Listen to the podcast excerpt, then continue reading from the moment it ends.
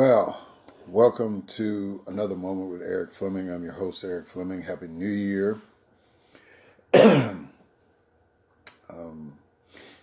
as I am recording this, this is a day which signifies a week after an attempted coup by the current president of the United States to retain power.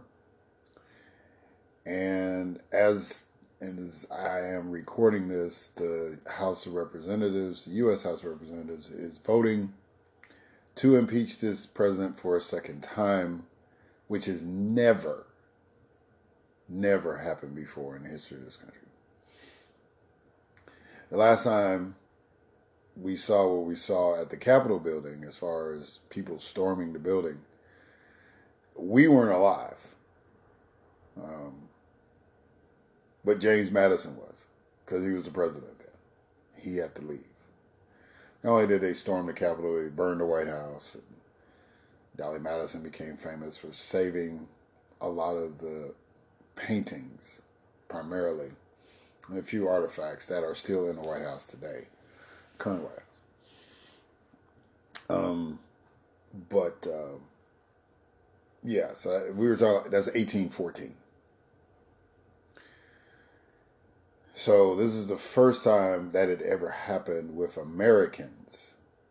I mean, not even during the Civil War was DC breached to that effect, where the Capitol was stormed, right, and and vandalized. As a matter of fact, during that time, President Lincoln was building a brand new dome on the Capitol building. So anyway, this is where we are, right?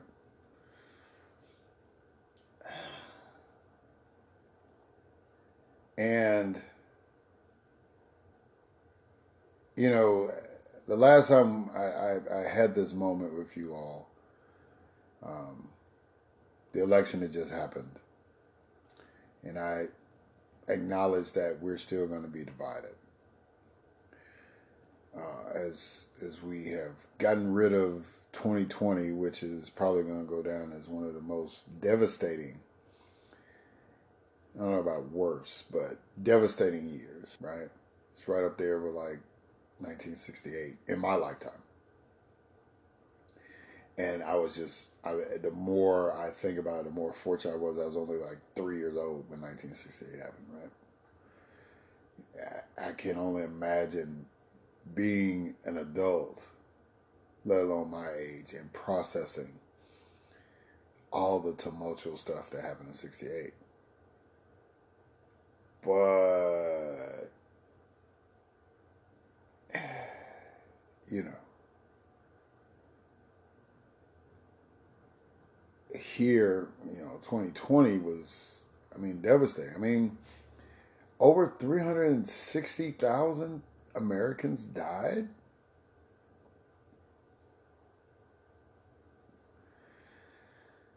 And my number is probably really conservative at this point, right? Because we should be approaching 400,000 now as the New Year's turn around, and it's going to get worse because it turns out that the insurrection at the Capitol was a super spreader event, and members of Congress have got the COVID, right? Including one who is a cancer survivor, and she's almost an octogenarian.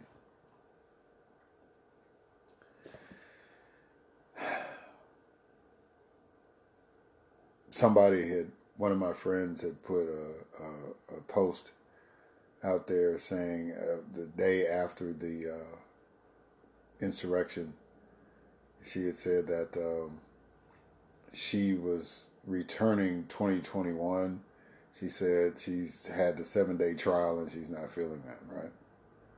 And I'm sure a lot of people were feeling that way. You know, I mean, it's like, really, this is how the new year is going to kick off? We, we just got rid of 2020. Everybody was relieved uh, that we have survived that. And this is how it kicks off. We actually are seeing human beings breaching the U.S. Capitol and stealing podiums and sitting in desks and stealing laptops. I am so glad that somebody had the fortitude to get the electoral college ballots. He said it was a staff person. Just looked and said, "Oh, oh, there's the bag. Let me grab that." Everybody else had taken off, right? So we're glad that at least that person did that. So you know they could carry on with business once everything had calmed down. And and I think what happened that evening, despite the votes, right? Because you still had six or seven dummies in the Senate that still voted to throw out the ballots in Arizona, right? Including a former colleague of mine. Or two, maybe, because I think one was in the House too that did that. But, you know, and, maybe not. I got to go back because I, I, I can't say anything about the House right now. But on the Senate side, yeah.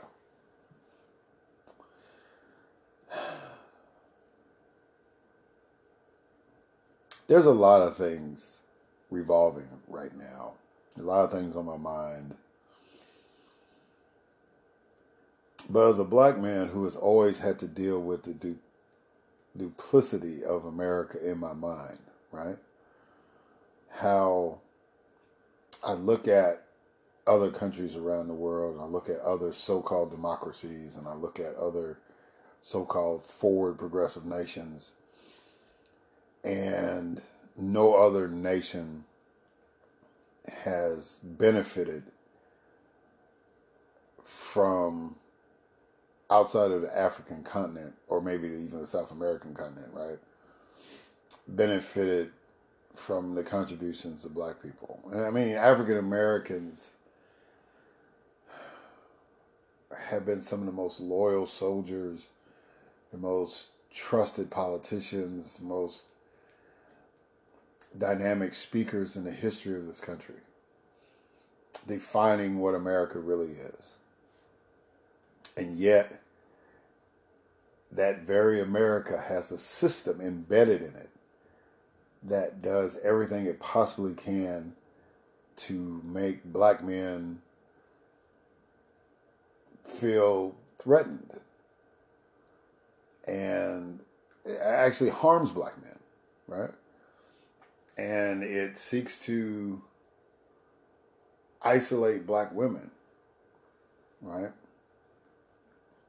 Um, into these creatures that's like, well, we can't really subjugate them like the men because we really don't think they're that much of a threat, but yet and still they have some value, right? Whether it's aesthetically with looks or uh, some of the contributions that they have made politically or academically, right? Or even in corporate America. Um, it's a it's a weird thing. So collectively, black people are like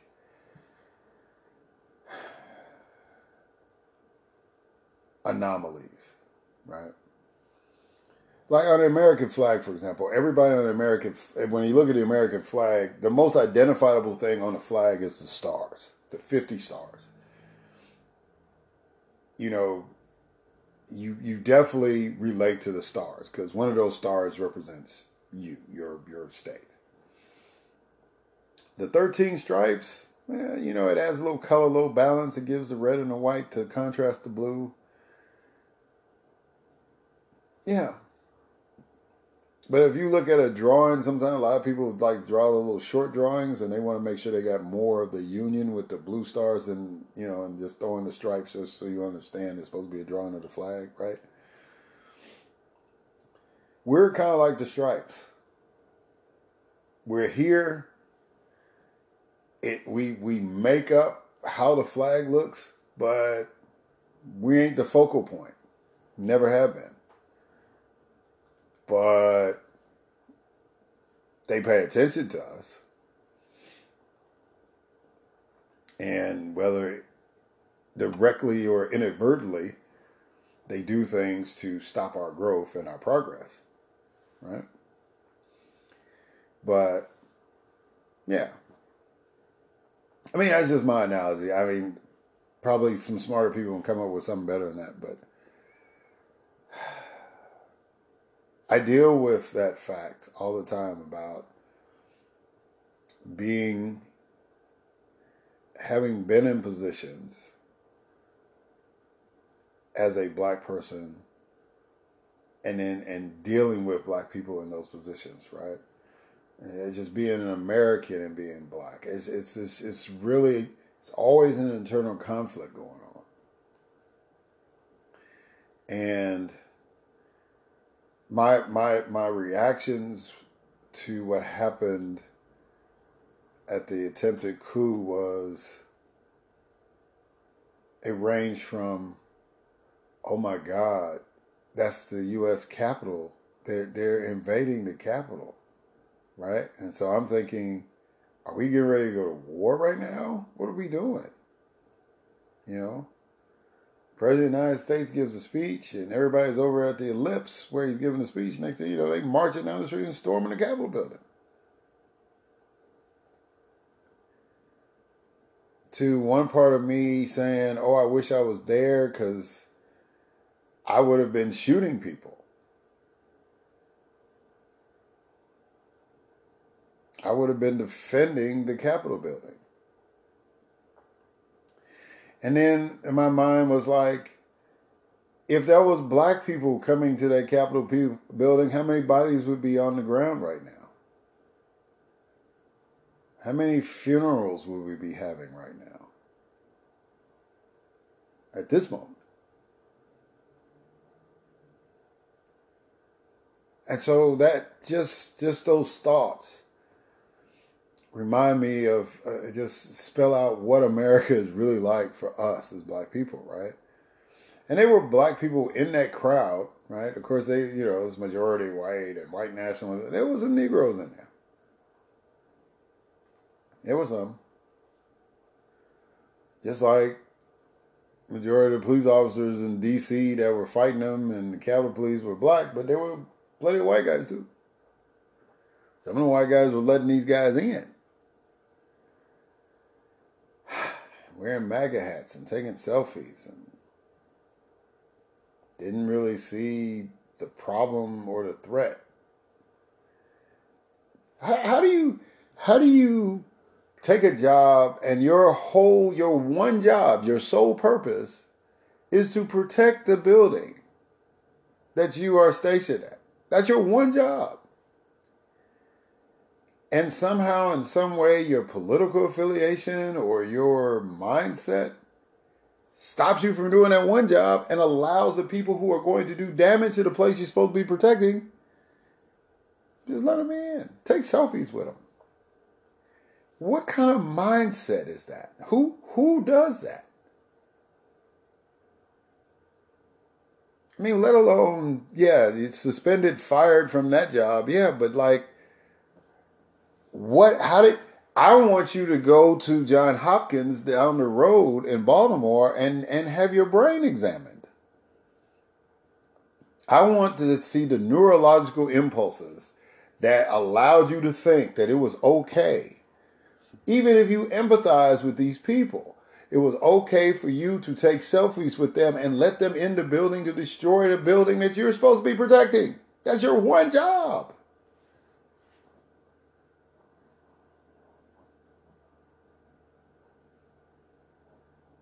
I would really love to see somebody just volunteer for that. As a matter of fact, that should be their sentence. They should be sentenced as co and and part of your convicted as a co-conspirator for this this melee or whatever, and and they should be sentenced to go to John Hopkins for neurological study. Because if we can figure out what was so compelling that you would disregard your job to allow this insurrection to happen.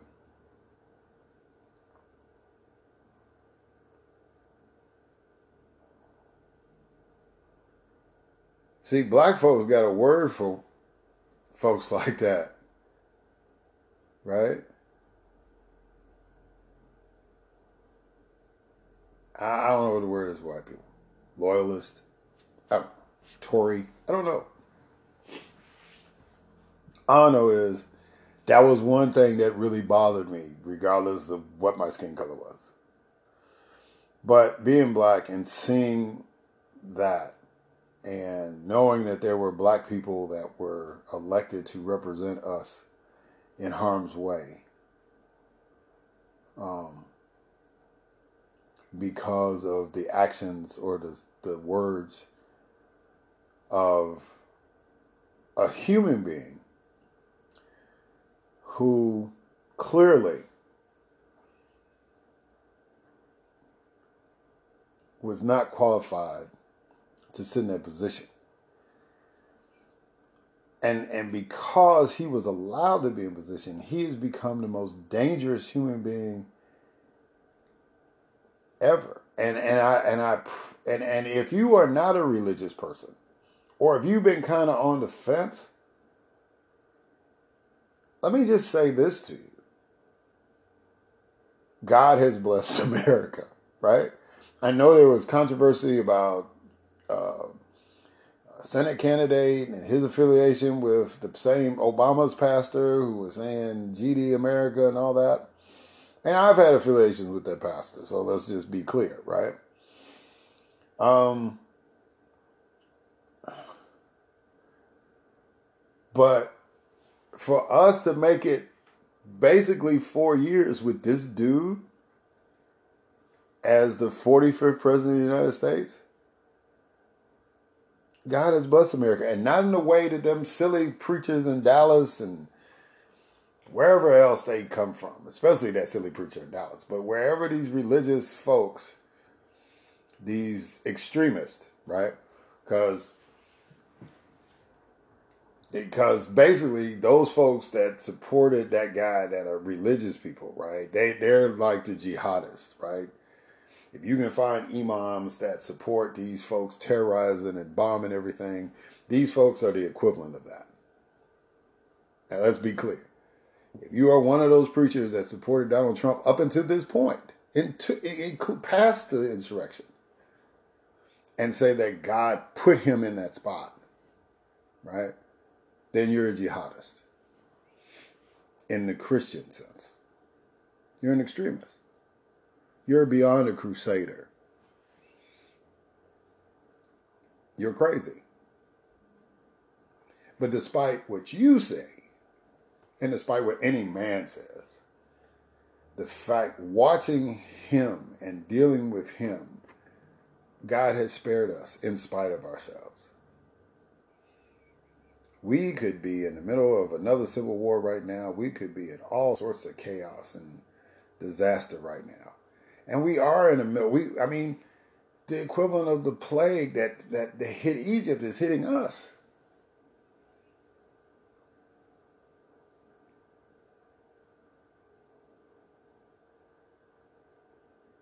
And we lost over 300,000, nearly 400,000 people. Right? But the scary thing is, is that that's not even 1% of the population. So it's actually a tenth of 1% of the population.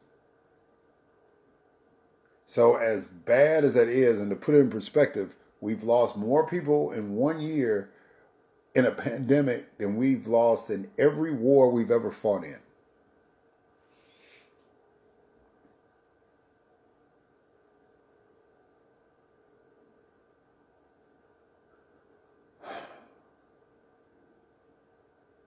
But we're still blessed, right? I mean, we still are. Because it could be worse.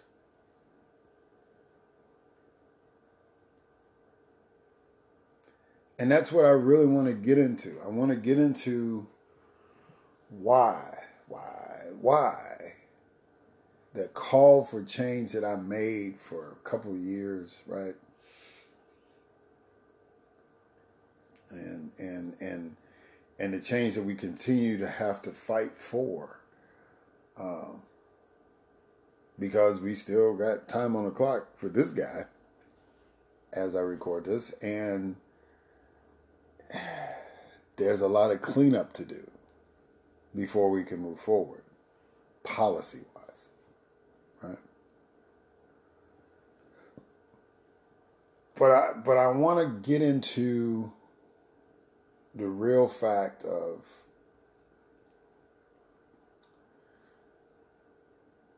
the election of Donald Trump and his subsequent four year term was the worst moment in American history.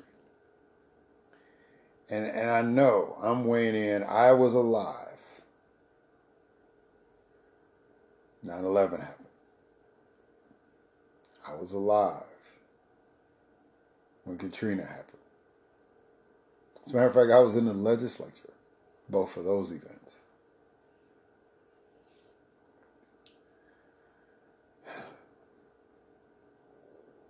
I was three years old when 1968 happened. My parents were barely alive when Pearl Harbor happened. They were college kids when Kennedy was assassinated.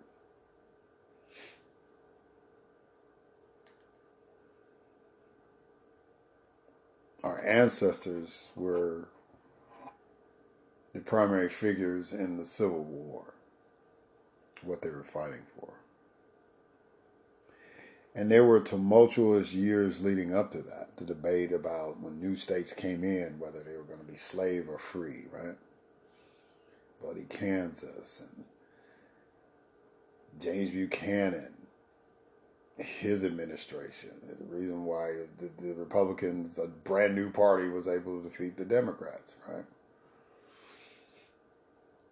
And then the two presidents prior before him, because everybody always said that Millard Fillmore was always the worst one. But it was like, at what scale were you rating Buchanan, right?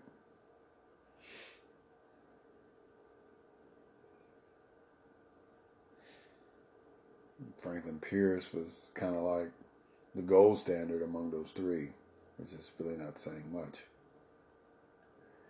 But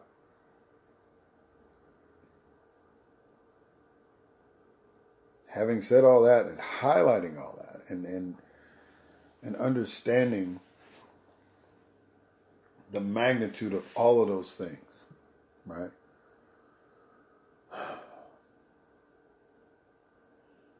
The presidency of the 45th president of the United States, of Donald Trump, was the worst thing that has ever happened to the United States. And I, I, let's go to slavery, right? Right?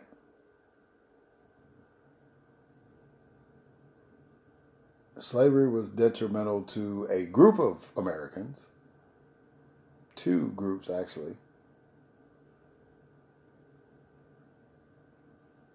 But unfortunately, America was built by slaves.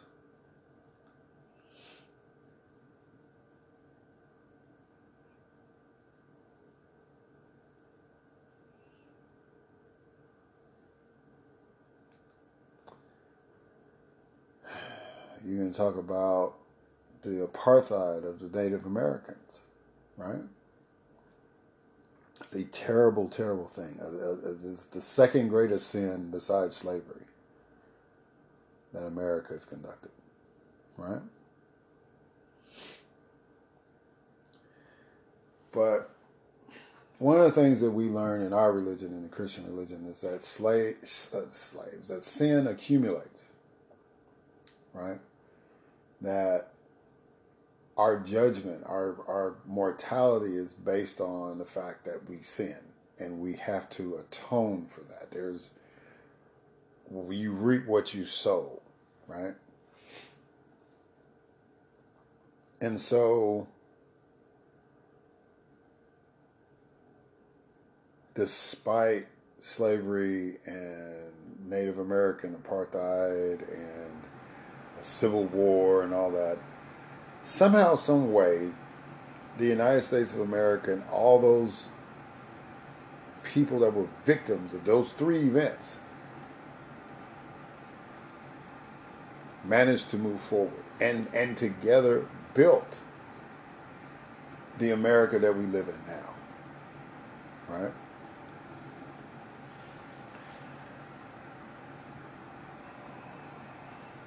But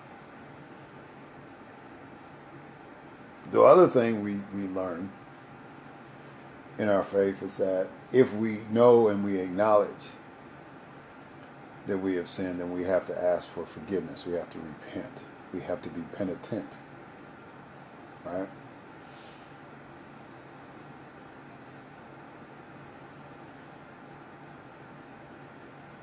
We have to acknowledge and say we're sorry for what we did.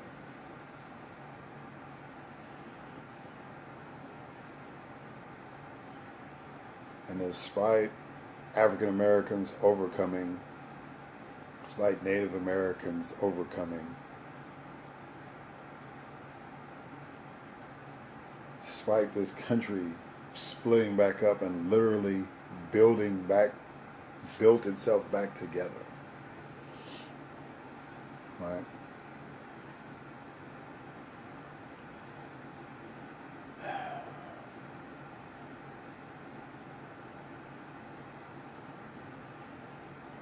Nobody ever said they were sorry for what happened. Nobody atoned for that. Nobody nobody stepped up for that. There were attempts. Closest thing that happened, I guess, was in 2007. And nobody really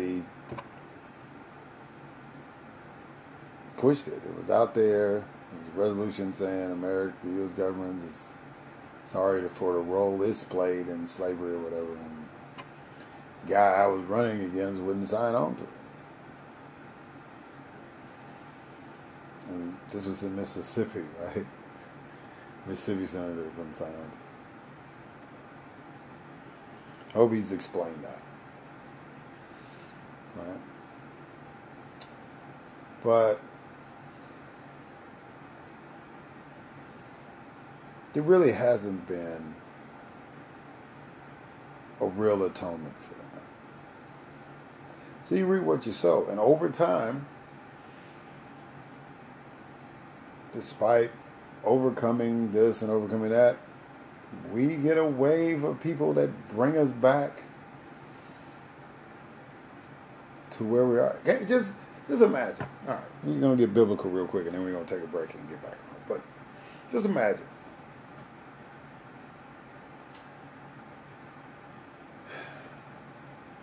Moses is got mad. God was even madder about the Israelites that he had just freed or assisted in freeing from Egyptian bondage. They've been wandering in the desert for 40 years or whatever, but 40 years with your clothes not tearing up, your shoes not wearing out, and, you know, food is literally falling out of the sky.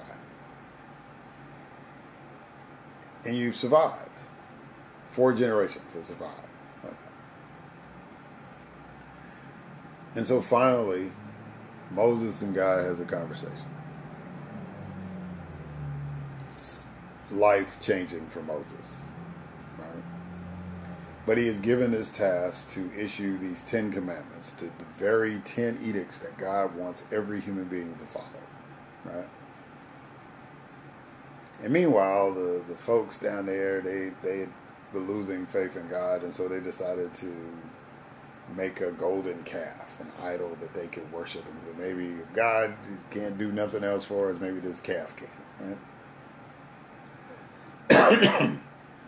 now, the story goes that Moses was upset when he saw the calf. Broke the books and all that, and then God rewrote them literally, like right there on the spot. And um, Moses read them, and the people repented and went about their way toward the promised land, right? And if I'm getting this wrong, all you theologians will correct me. But anyway, that's the general gist of it. So just imagine if God had given these commandments and Moses has read the commandments to them and uh, the folks said, okay. And then they go right back to worshiping the golden calf, right? Can you imagine what happened? Let's let's take the scenario even further and say, uh, God said, okay, I'm gonna rewrite them. Moses, you're gonna reread it. Maybe they didn't get it first time. And you do it all again. And the folks say, okay. And then they go back to the golden calf, right?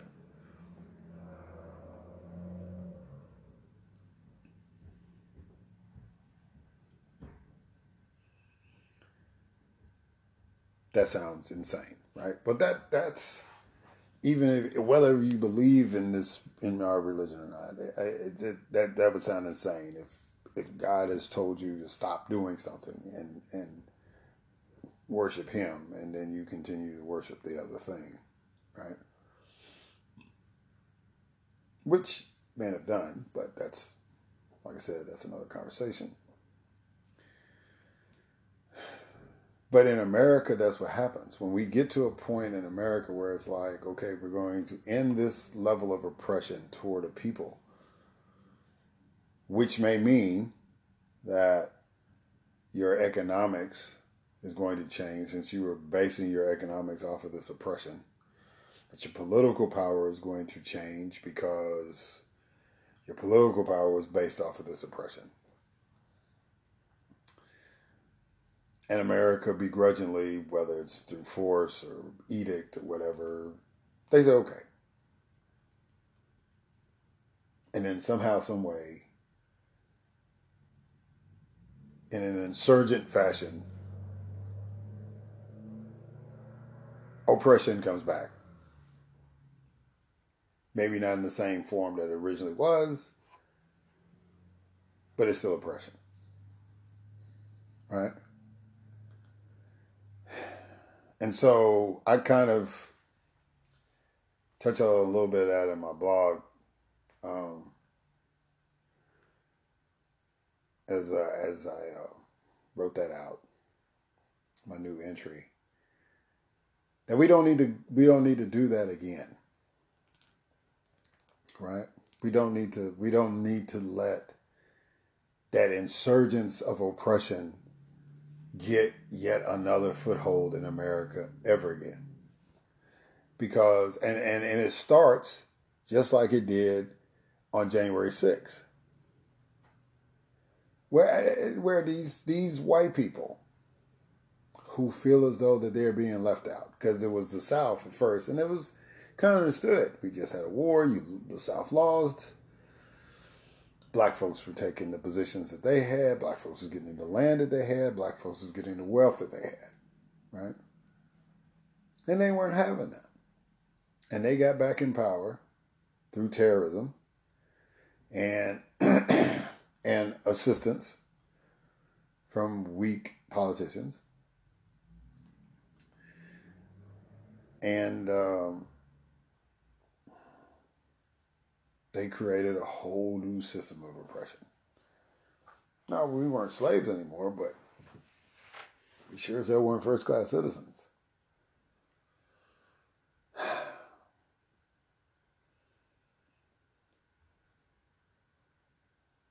And that was a region of the country, right? So you kind of get that and blah, blah, and historically, and now everything's been fixed, even though it's been clearly some violations of the 14th Amendment along the way, but that's a whole discussion. Nonetheless, now we are spread out. It's not just a region. It's it's it's it's a group of it's a collective of people who feel that this is their last stand that they've got to they've got to they, they don't want their life taken away especially by these these socialists and these these black people and these Latino people who they all call Mexican, by the way, or these weird people that want to love the same sex, or these people that don't believe in God, or, or whatever. They just they're just scared that it's just their livelihood, whatever they got, whatever little patch of America they have, is just going to be snatched away. And you got some guy who's based political fortune on scaring the bejesus out of people and saying that if you don't keep me in, that's exactly what's going happen.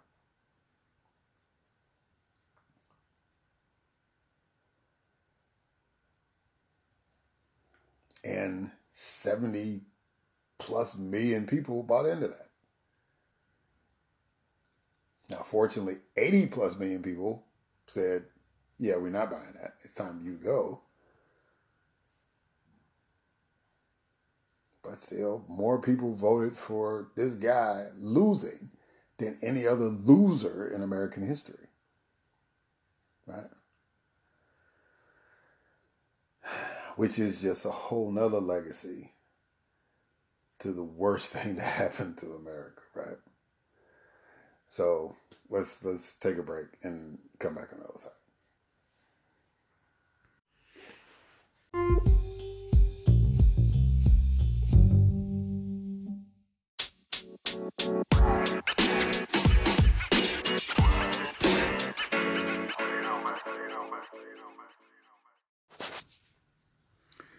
So we're back, and um, so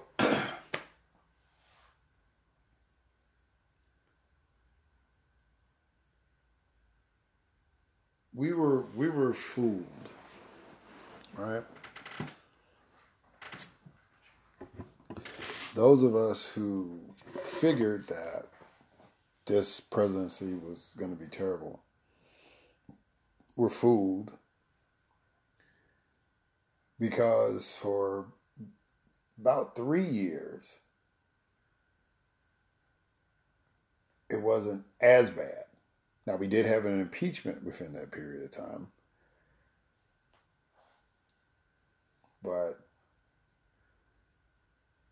the economy was still slowly moving forward. If you're in the stock market, it was great. If you were just average ordinary citizen like most of us who don't play the stock market, it's moving along. Um, but there were undercurrents that were developing. And the longer that this president had access to social media platforms and basically was a ratings machine for every news outlet.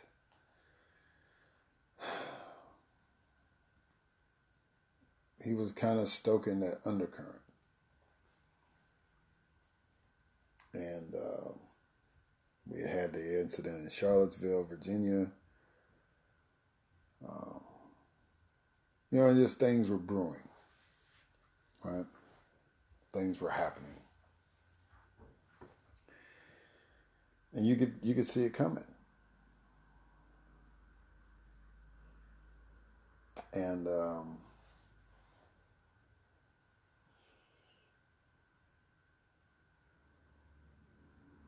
it was just one of those things where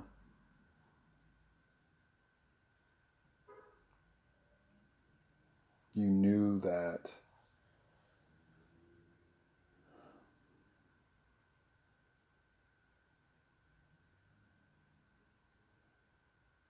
you well, it was just one of those things where you knew that the shoe was going to drop. You just didn't know when, right? The other shoe. That's old phrase. So then the question became when. And then when it didn't drop, then the thing that a lot of us were thinking was, well, maybe he might mess around and get reelected. And that'll be pushing the envelope even further. But maybe we'll be wrong then too. And then 2020 actually happened.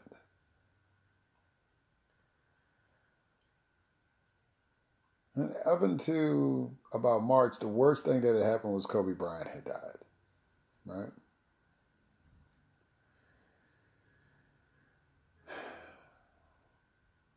But everything else was kind of going along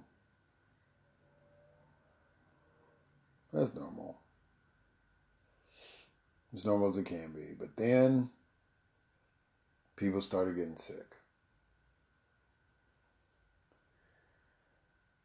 And the president didn't do anything about it.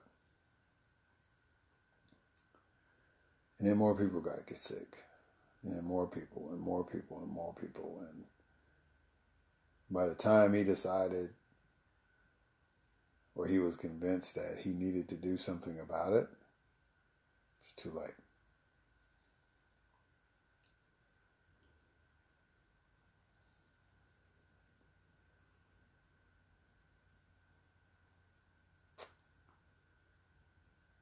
And so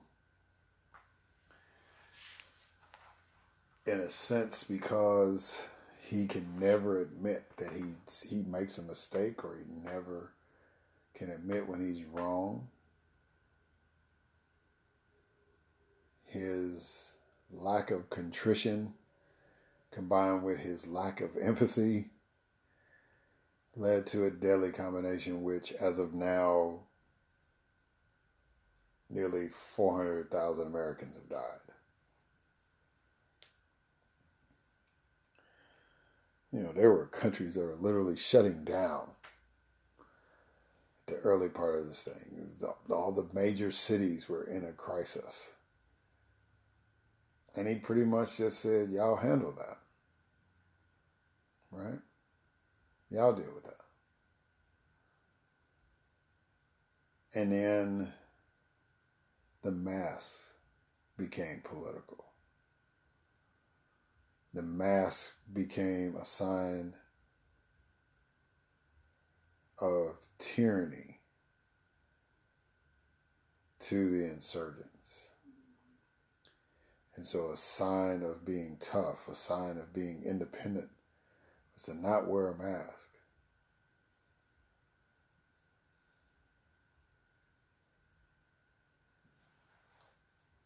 And people died because of that. Whether because they gave it unwittingly to somebody or they received the virus themselves and died, like Herman Cain, for example. That brazen behavior exacerbated the death total. Now, the one impeachment and the handling of the pandemic would have been enough to get him in worst president ever, at least in the conversation, right? But then January 6, 2021 happened.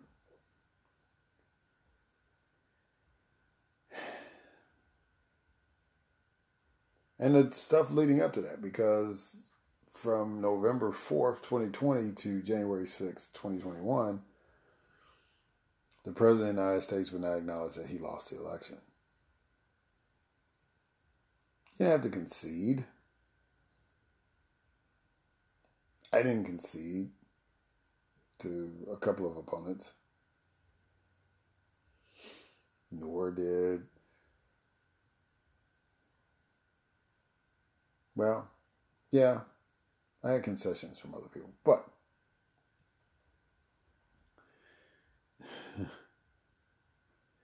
My favorite one is Young Guy Got Me. That's one of my favorite ones all the time. Um,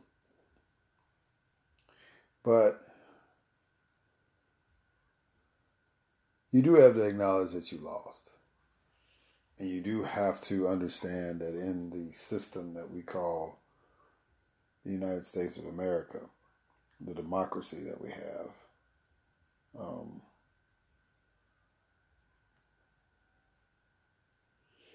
you have to understand that in the transition of power, um, if you lost, you step aside.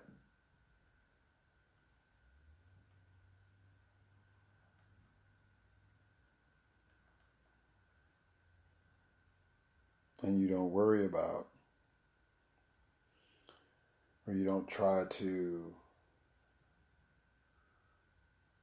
create this um, illusion that you um,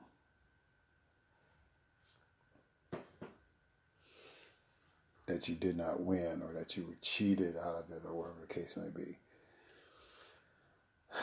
You know, at the local level, you can see where fraud could play a part, especially back in the day, right? When, you know, the mayors were also the party chairman and you know, they controlled the votes and the voting machines. You got all that, right?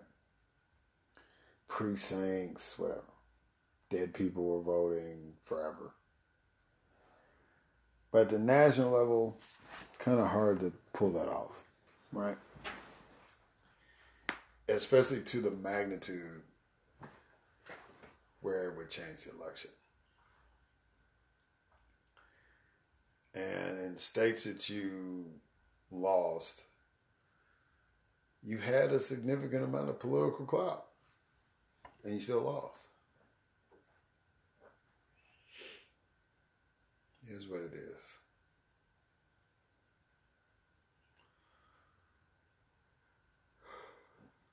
But not to this president, because this president can't admit to making a mistake. He can't admit uh,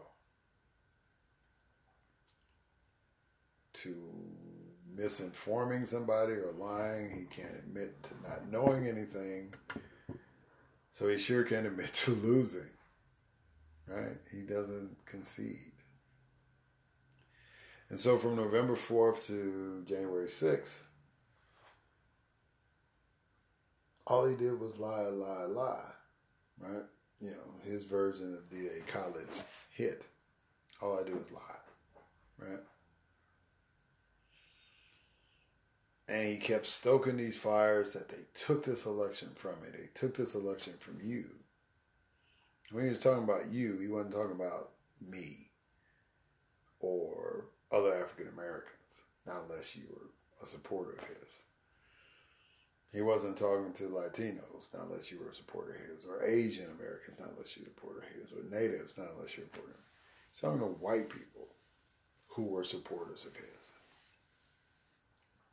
who were supportive, who is supportive of this nationalist agenda, which always leads to an insurgent behavior. That because they're white, they're given enough latitude to influence the political infrastructure. Black insurgents would not be given that latitude. It never happened. Latino insurgents would not get that. Asian insurgents would not get that. Native American insurgents would not get that. But white insurgents get that luxury. And then they look confused and upset when you start talking about white privilege. White and white privilege is the reason why Reconstruction ended. Because they were white politicians who did not who wanted Reconstruction to happen because they wanted to see black people move from slavery into citizenship and to help rebuild the nation. Whether they personally were friends with black people or not was a whole nother conversation. But politically, they fought a war over it. And they won. So it's like the spoil is these black people become productive citizens and everybody makes money and win. Right? But the cost was black political power had to emerge because somebody had to pick up the pieces for these states to be readmitted into the Union that were in rebellion with the Union. And those white folks who were disenfranchised were pissed. Very pissed. This is where we get the term redneck from. If you've never heard my podcast before, you've never had a conversation with me about Southern history and stuff, the term redneck comes from the insurgents, the white insurgents, who were Democrats, by the way, as the Republicans like to point out to us, who fought against the black Republican power structure in the South through terrorism. This is where the Klan came from and all this other stuff. But the Rednecks was another group who would wear red bandanas around their neck. And so that was their identifier, and that's where you get the term rednecks from. Which is now some kind of southern term of endearment and all that, and always got something to do with the heat and the neck turned red in the heat and all that. No, wasn't a term of endearment. They were a gang. Before they were Bloods, they were rednecks. Right? And they invoked terror. But because they were white, they were given access to seats of power. Now, the Klan got targeted because when you wear white sheets and white hoods, you get noticed. A red bandana around your neck, pretty innocuous. Now that you're from the South and you knew exactly what that meant.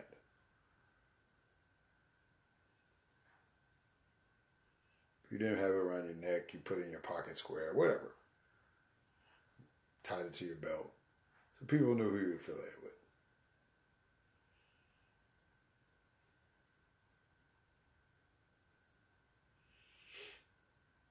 So January 6th was the modern variation, the 21st century uh, variation of those insurgent rednecks. Right?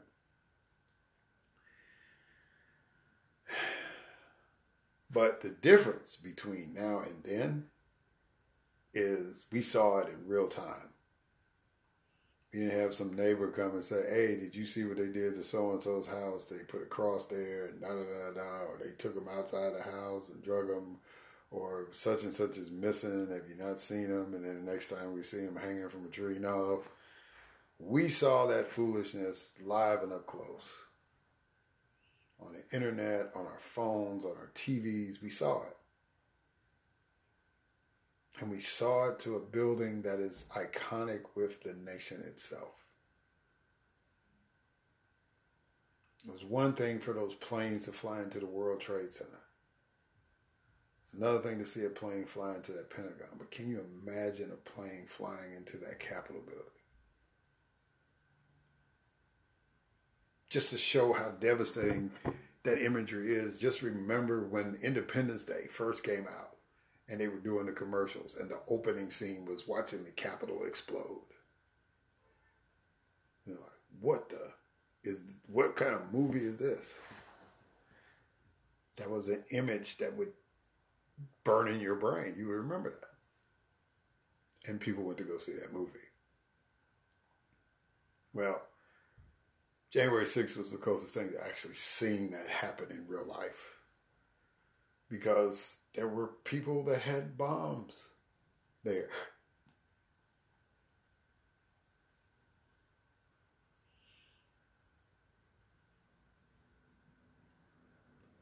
The underlying story that people forget is that there was a bomb placed at the Republican headquarters and a bomb placed at the Democratic headquarters at the same time. As the Capitol was being evacuated or locked down, um, the Republican and Democratic headquarters were being evacuated at the same time. This was a terrorist attack. This was a coup attempt.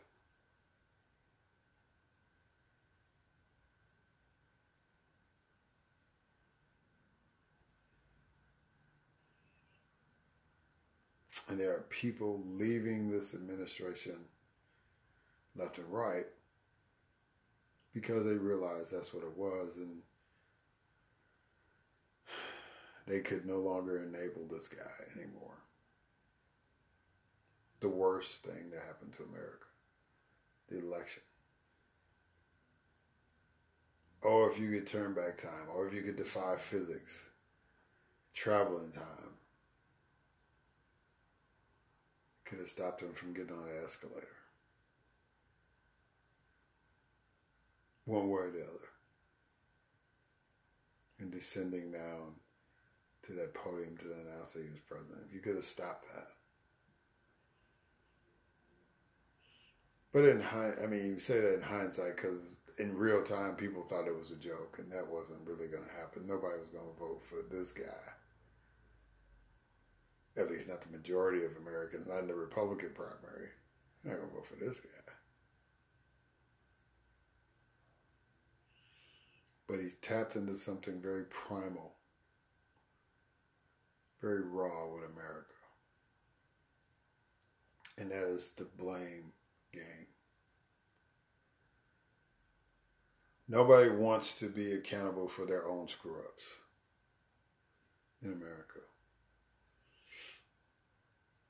Some of us are forced to, majority of us have to face up to it at some point, but a good number of people don't.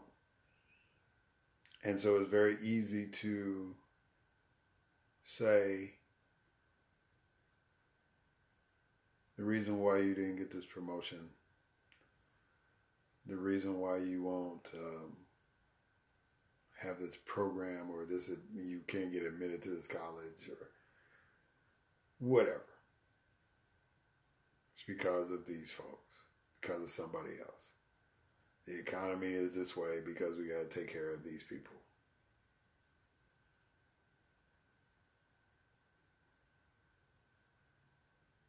And people take that personally. A lot of people. They don't understand how ridiculous that even sounds because they don't want to be accountable for what they are or how screwed up they are. That maybe it wasn't meant for you to achieve this thing. No, not me. So, that makes them susceptible, and people play on that. And anytime you elect a person based on what you're afraid of instead of what you hope will happen, you're going to get bad results. And that's where we are with this presidency. That's where we have been for the last four years and you couldn't get anything good out of that again because it was based on fear.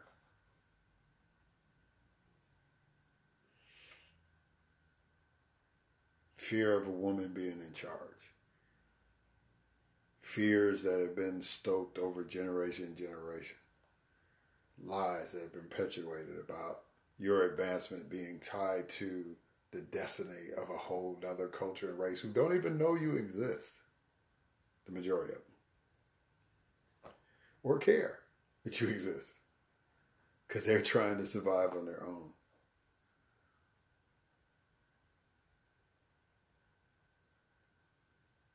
So, a group that doesn't want to accept accountability elects a man who has no accountability whatsoever. or will not accept any kind of accountability whatsoever, who will deny it to his dying breath. I can imagine him talking to God and saying, Yeah, I'm not really dead though.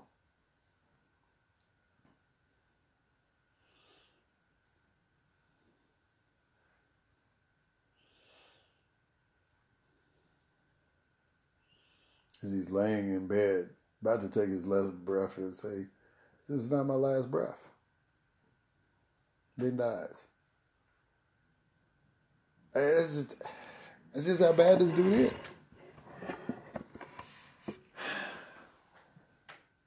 But we allowed it to happen.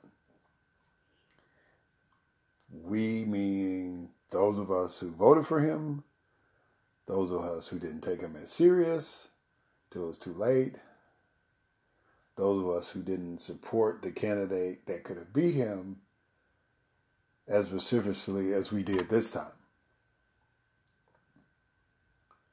We opened that door collectively. And the very environment which perpetuates, we, we still haven't found a way to put that fire out. so it's still a problem. So he's the worst thing to ever happen. He's clearly the worst president we've ever had. And two impeachments pretty much seals the deal on that. Not to mention nearly 400,000 Americans in a year died under your watch. Literally your watch because you took no action. Other than suggest that we may drink Lysol Right. Now, when we go back in history and we look at some things he was able to accomplish, some things that President Biden might not change or any president down the road, but two impeachments, 400,000 Americans dying, the nation is equally divided. Um,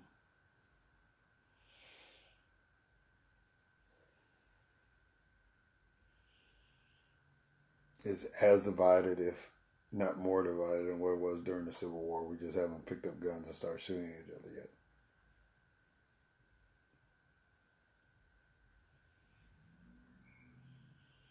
I think that's not just the worst president. I think it's the worst thing that's ever happened to us. 21 years, or 20 years, after a moment that was supposed to galvanize the nation and we were supposed to go forward from that point on. And then, because we were relatively unified when Katrina hit and the country responded. But over time, and especially after the election of an African American president,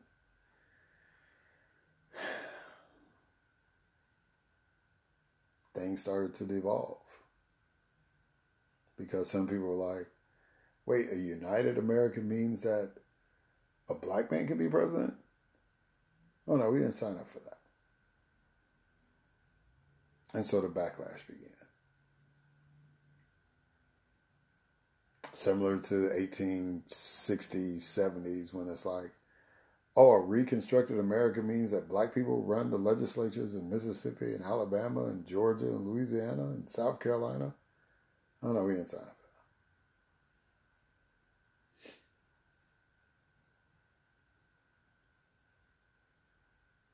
that. And the insurrection began. So, the genie is out of the bottle, and now we got to contain it. We got to put it back in. We have no choice. If we're going to move forward as a nation, we got to put it back in. January 20th, 2021, Donald Trump has to leave the White House and Joe Biden has to go in. It has to happen.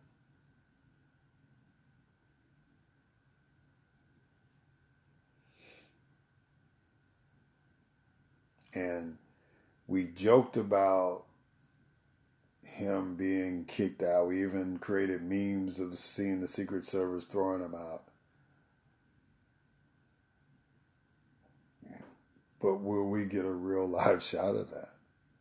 I would not be surprised at this point. excuse me. Um,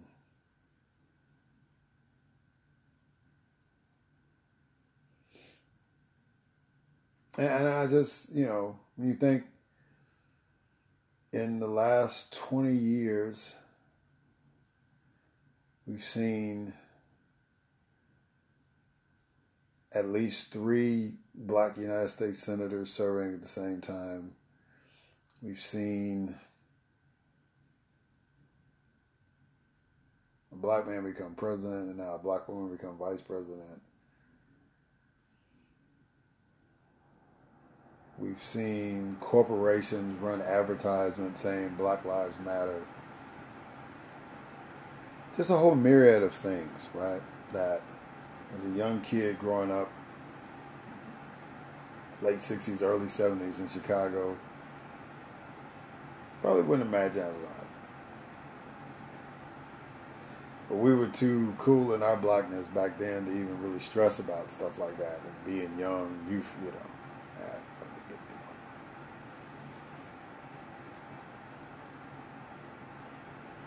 I miss those days.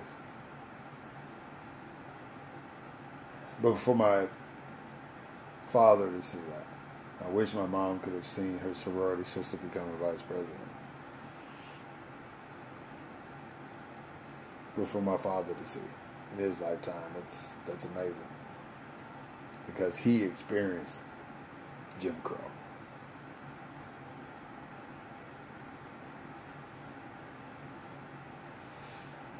So I guess I mean if you if you disagree with what I'm saying, that's fine. The beauty of America is that we're we're supposed to disagree. What what I'm afraid is people are going to be like, oh, well, I don't want to associate with him anymore because he said Donald Trump was the worst president ever. How are you going to explain that to your grandkids when the history books come out and say the same thing?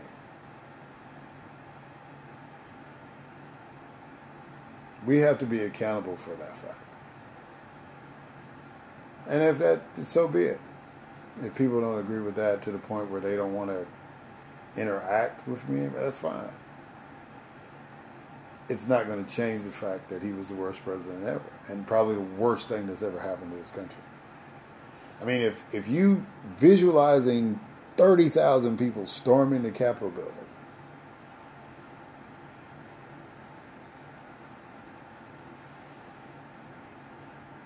is not on his direction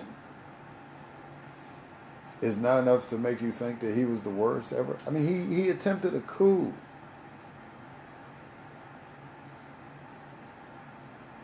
And been trying to play it off ever since. He attempted a coup.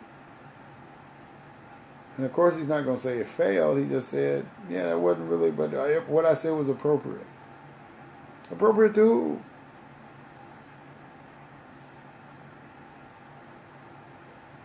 So if people get mad at it, so be it. I am, I am furious that possibly the worst thing that could happen to this dude who did something that no other president would ever dream of, right? Not even Richard Nixon, who had to quit. He never thought about rallying the people up to storm the Capitol building. He actually was accountable for his actions. And so when people asked him to resign, he did.